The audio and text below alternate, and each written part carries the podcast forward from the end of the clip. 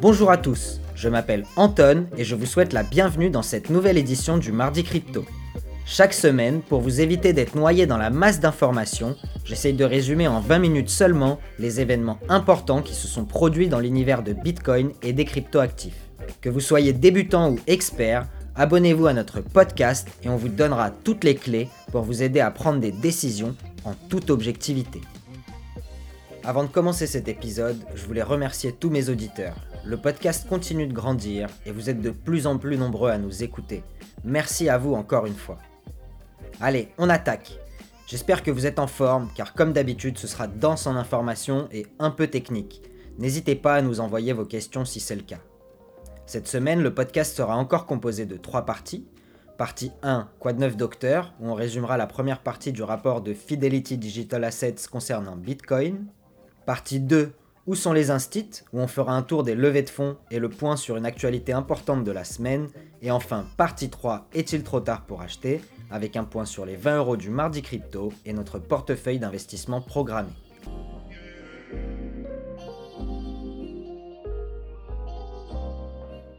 Cette semaine, dans la partie un, on jette un œil au rapport de Fidelity Digital Assets, filiale de la société de gestion Fidelity Investments. Je pense que c'est un des meilleurs rapports sur Bitcoin et les cryptos que j'ai lu depuis un bout de temps. vingt-six pages qui expliquent en détail ce qu'est Bitcoin, pourquoi il se distingue des autres cryptoactifs et pourquoi les investisseurs doivent en priorité investir dedans avant de regarder les autres actifs de l'écosystème. Le rapport est extrêmement bien fait et je suis ravi de partager certains éléments avec vous aujourd'hui.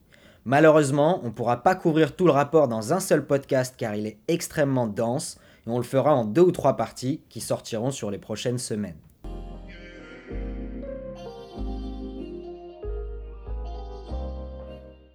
Mais d'abord, qui est Fidelity et pourquoi c'est important d'écouter ce qu'ils disent ?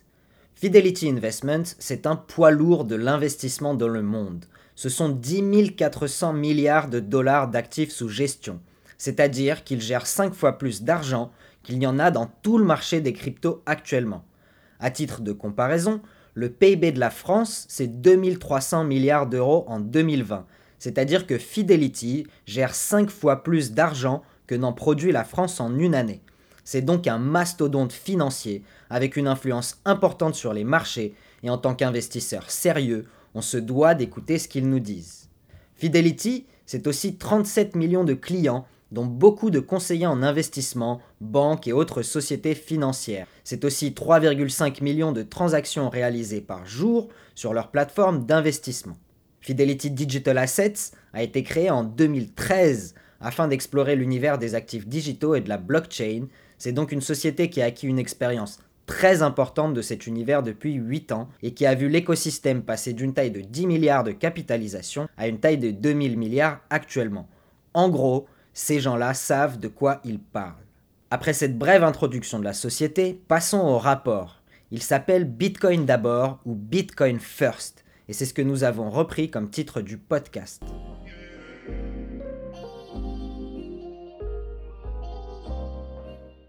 Dans ce rapport, Fidelity nous dit qu'au moment d'investir dans les cryptoactifs, il faut investir dans Bitcoin en priorité, et ce pour différentes raisons. La première, c'est que Bitcoin est le premier cryptoactif qui a été créé. Il bénéficie donc de l'avantage du précurseur, ou First Mover Advantage en anglais. C'est aussi l'actif le plus reconnu dans l'univers. Mais comme il y a des milliers d'autres cryptoactifs qui existent, il est possible de penser que comme MySpace, qui a disparu dans les années deux mille après l'effondrement de la bulle Internet, Bitcoin subira un sort similaire avec l'apparition de nouveaux actifs plus performants. Peut-être sera-t-il bientôt dépassé et ne proposera plus un potentiel de retour sur investissement aussi important que d'autres cryptoactifs concurrents qui sont lancés. La réponse pour Fidelity est non, et ils disent qu'il faut d'abord investir dans Bitcoin avant d'investir dans d'autres cryptoactifs.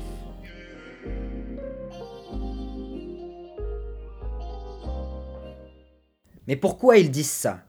D'abord, pour Fidelity, il est important de comprendre que Bitcoin n'est pas une seule chose. Ce sont deux choses différentes et cela peut paraître confus pour les investisseurs au premier abord. Bitcoin avec un grand B est un réseau et un système de paiement. Bitcoin avec un petit b est le token ou jeton de ce système de paiement.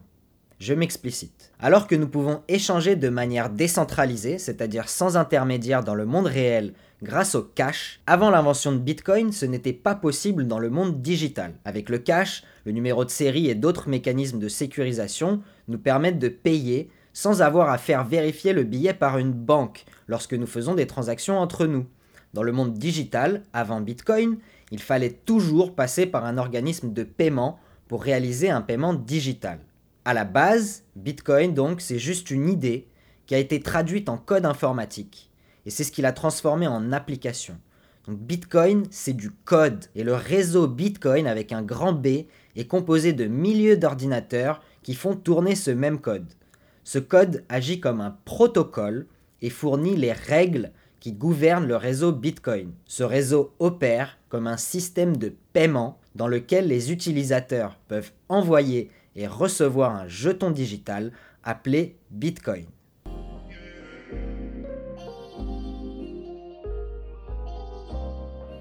Fidelity ensuite ajoute que Bitcoin a des caractéristiques essentielles que vous connaissez bien sûr déjà si vous nous suivez, mais qu'on va rappeler ici pour nos nouveaux auditeurs.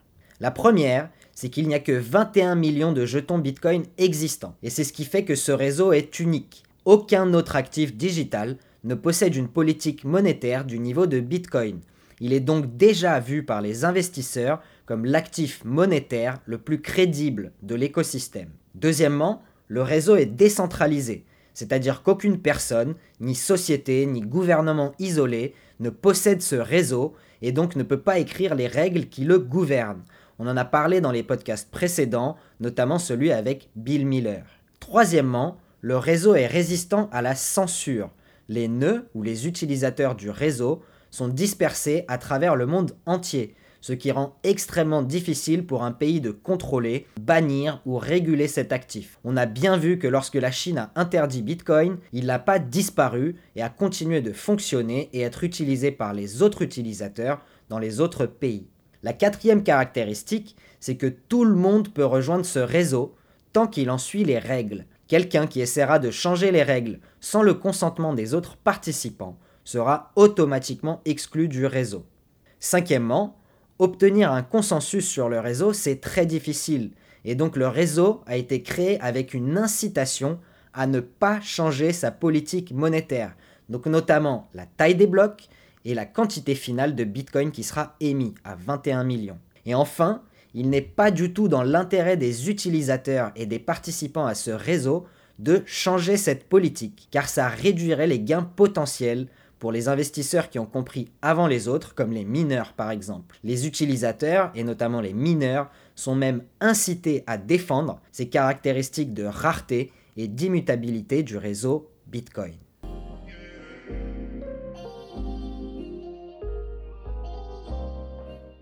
Ensuite, Fidelity regarde pourquoi Bitcoin est une bonne monnaie. Comme on l'a mentionné dans notre épisode onze, c'est quoi une bonne monnaie ?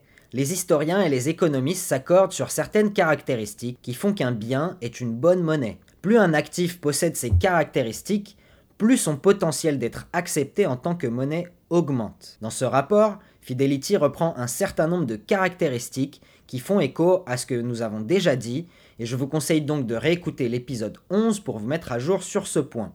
Les six caractéristiques sur lesquelles Bitcoin est supérieur à l'or et aux monnaies fiduciaires selon Fidelity sont un. La durabilité.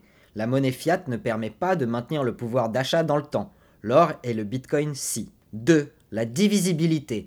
L'or est seulement divisible en petits morceaux.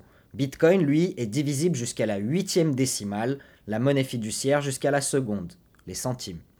trois. La fongibilité.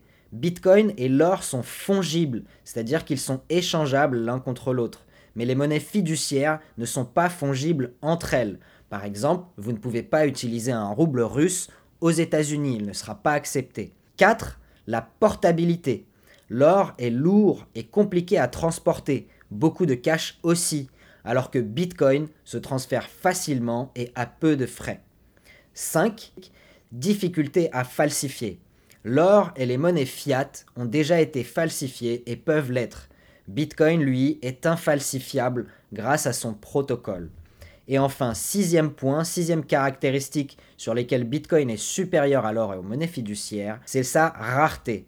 L'or et le bitcoin sont rares et difficiles à extraire, et le bitcoin d'autant plus que l'or.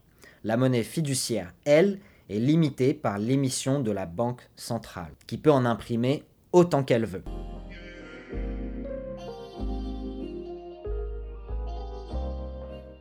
On vient donc rapidement de revoir les caractéristiques essentielles du Bitcoin et ce qui en fait une meilleure monnaie que l'or et les monnaies fiduciaires. Mais il est impossible de prédire qu'il n'y aura qu'une seule monnaie dans le futur et que ce sera Bitcoin. Cependant, on peut penser que Bitcoin deviendra la réserve de valeur principale dans l'écosystème digital grâce à ce qu'on appelle l'effet de réseau. Lorsque les investisseurs cherchent un actif dans lequel stocker leur patrimoine, ils vont naturellement se tourner vers le plus grand, le plus sécurisé, le plus décentralisé et le plus liquide.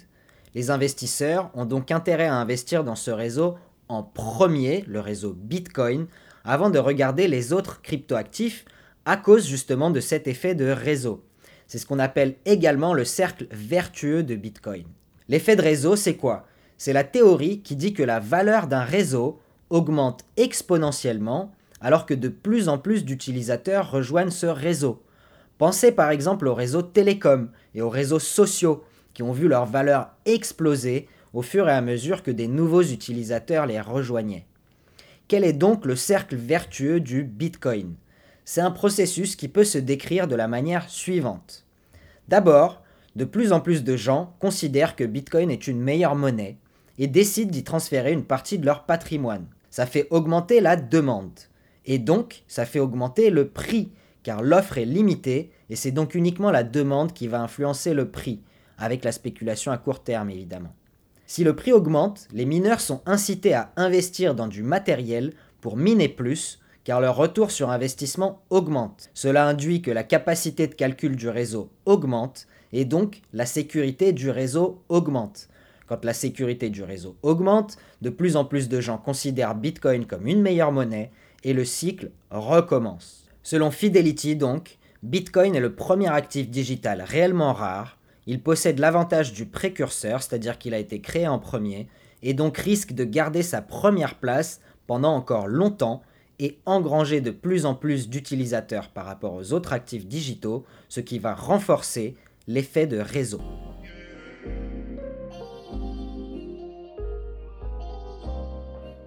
Fidelity nous parle également d'un autre effet qui vient complémenter l'effet de réseau.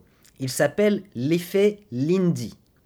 C'est une théorie qui dit que plus une chose survit dans le temps, plus elle a de chances de survivre dans le futur. Par exemple, un show de théâtre à Broadway à New York qui a été programmé pendant dix ans a plus de chances d'être reprogrammé qu'un show qui a été lancé l'année dernière. Selon Fidelity, l'effet Lindy peut donc être, appli- être appliqué à Bitcoin. Chaque seconde, chaque heure, chaque jour, chaque année supplémentaire que Bitcoin survit augmente ses chances de continuer à exister dans le futur, notamment lorsqu'il survit au choc et que la confiance dans le réseau augmente. On pourrait penser que Bitcoin est un réseau fragile. Pourtant, vous seriez surpris d'entendre la liste d'événements négatifs qui ont affecté Bitcoin ces treize dernières années. Mais qui pourtant ne l'ont pas fait disparaître. À titre d'exemple, en voici quelques-uns. Certains jetons ont été confisqués par le F B I. De nombreux échanges de Bitcoin ont été piratés et de nombreux Bitcoins ont été perdus. Bitcoin est utilisé sur le Darknet pour faire des transactions illégales. Il a été labellisé comme arnaque, système de Ponzi, et cetera par des gens importants. Son prix a baissé de plus de quatre-vingts pour cent plusieurs fois au cours de son histoire, et il a été interdit d'utilisation dans différents pays comme la Chine. La mort de Bitcoin a été annoncée des centaines de fois. Il y a même un site web qui recense toutes les fois où Bitcoin a été déclaré mort par la grande presse mainstream. Pourtant, Bitcoin continue d'exister, et chaque fois que Bitcoin survit à un événement négatif, il devient plus fort et ses chances de survie augmentent. C'est ça l'effet Lindy. On connaît tous la phrase « ce qui ne te tue pas te rend plus fort » qui s'applique parfaitement ici.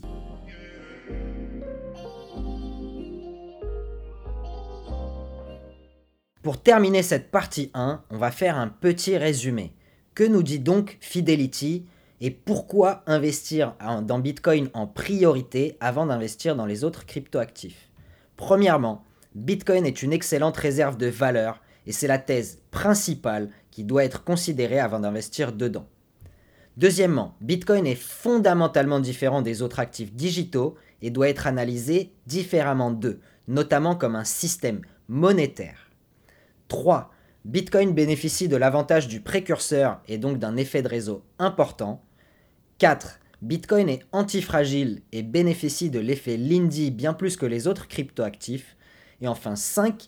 Aucun actif digital ne pourra surpasser Bitcoin en tant que réserve de valeur, car c'est le réseau le plus sécurisé, décentralisé et sûr à l'heure actuelle, et il le restera probablement. On en déduit donc deux thèses d'investissement différentes. un. Bitcoin doit être le point d'entrée pour les investisseurs traditionnels qui cherchent à s'exposer aux actifs digitaux. Et deux. La réussite de Bitcoin n'exclut pas la réussite d'autres actifs digitaux. Les autres actifs sont créés pour résoudre des cas d'usage différents et des problèmes différents dans l'écosystème. Les projets autres que Bitcoin doivent donc être analysés avec une perspective différente que celle avec laquelle on analyse Bitcoin. Pour conclure sur la partie, selon Fidelity, en tant que réserve de valeur digitale, Bitcoin risque d'être le vainqueur dans l'espace. Aucune autre crypto-monnaie ne pourra prendre sa place. C'est ce qu'on appelle le « winner takes all » ou en français « le vainqueur prend tout ». La semaine prochaine, nous aborderons quelque chose qui s'appelle le trilemme de la blockchain et qui répond à la question « Pourquoi aucun autre cryptoactif ne pourra remplacer Bitcoin en tant que réserve de valeur alors même qu'ils proposeront des améliorations techniques ?» C'est un sujet que nous n'avons pas eu le temps d'aborder par manque de temps cette semaine et qui également va être passionnant.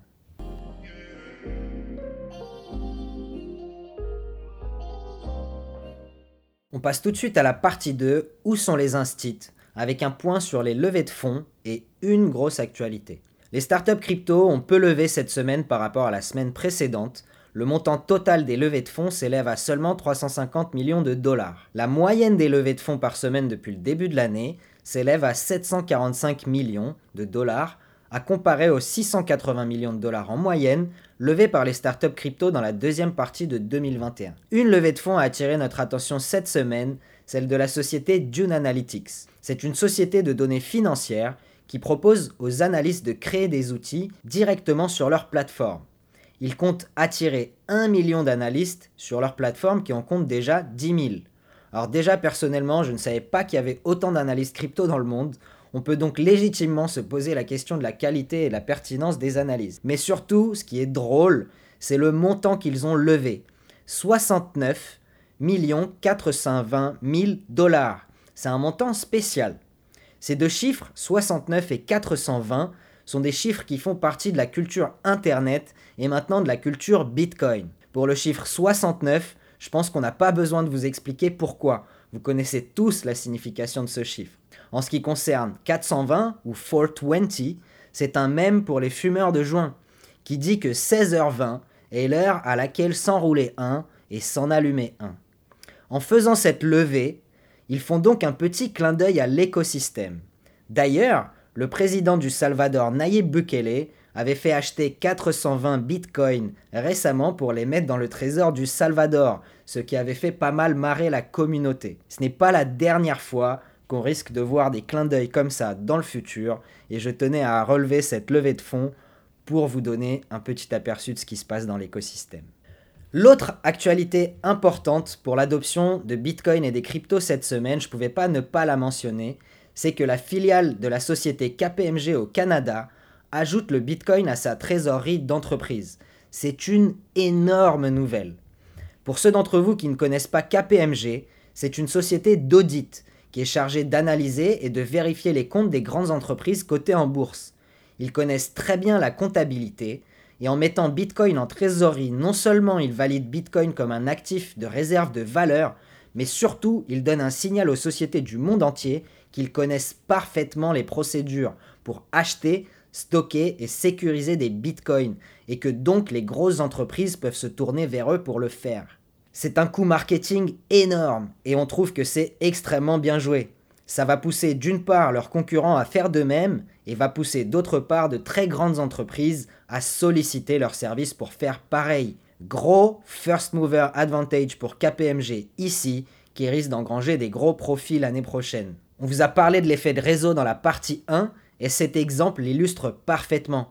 K P M G n'a pas mis de l'Ether ou du Solana ou du Binance Coin en réserve, mais bien du Bitcoin, ce qui montre qu'ils ont bien compris la différence entre Bitcoin et les autres crypto-actifs.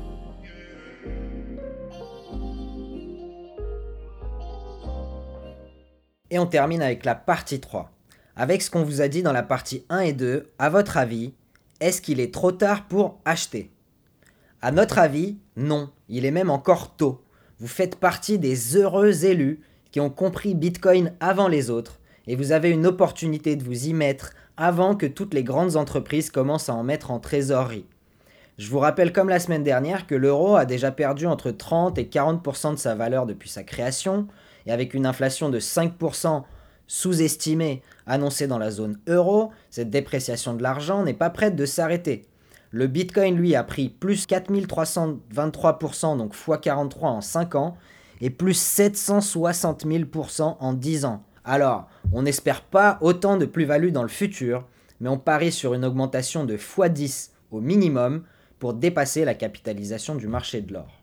On investit donc encore cette semaine vingt euros en suivant notre stratégie d'investissement programmé. Je rappelle que ceci est une expérience d'investissement virtuelle et c'est pas un conseil d'investissement. Ce n'est que le reflet de mon opinion et de mon expérience personnelle et professionnelle acquise dans le monde des cryptos et je décline toute responsabilité sur toute perte en capital possible suite à vos investissements. Cette semaine, vingt euros sont investis à trente-sept mille neuf cent cinquante et un euros par Bitcoin et on obtient en échange cinquante-deux mille six cent quatre-vingt-dix-neuf Satoshi ou zéro virgule zéro zéro zéro cinquante-deux mille six cent quatre-vingt-dix-neuf Bitcoin.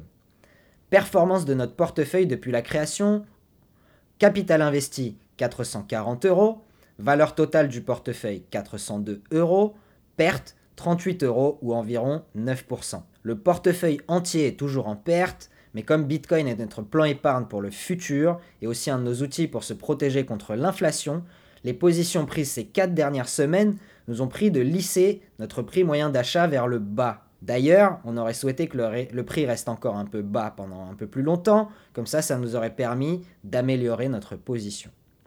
Si vous voulez utiliser cette même stratégie pour votre propre trésorerie, n'hésitez pas à utiliser notre partenaire Stackinsat qui vous permet de faire ça de manière entièrement automatisée via le lien dans la description. Cette semaine, on s'est encore concentré sur les fondamentaux du Bitcoin et sur les tests d'investissement à long terme.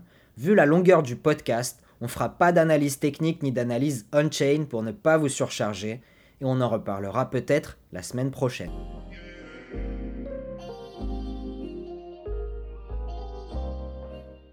Voilà, c'est la fin de ce podcast. Je vous remercie encore une fois pour votre écoute et votre fidélité et désolé d'avoir dépassé le temps imparti. N'hésitez pas à m'envoyer vos questions sur nos différents réseaux sociaux ou par mail à travers les liens dans la description. Et n'hésitez pas à commencer à stacker des sats avec Stackinsat et sécuriser vos cryptos avec Ledger. Si vous le pouvez, laissez-nous cinq étoiles sur Apple Podcast ou sur Spotify, ça nous permettra de toucher un public toujours plus large et continuer à éduquer les gens.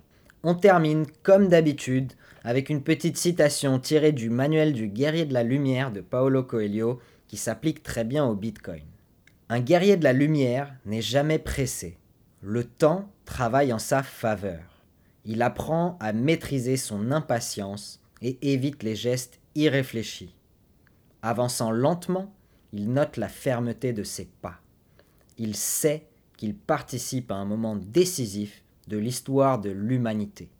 Pour cela, il se rappelle les propos de Lanza del Vasto. Une révolution a besoin de temps pour s'installer. C'est tout pour cette semaine. Je vous souhaite une excellente semaine à tous et je vous dis à la semaine prochaine.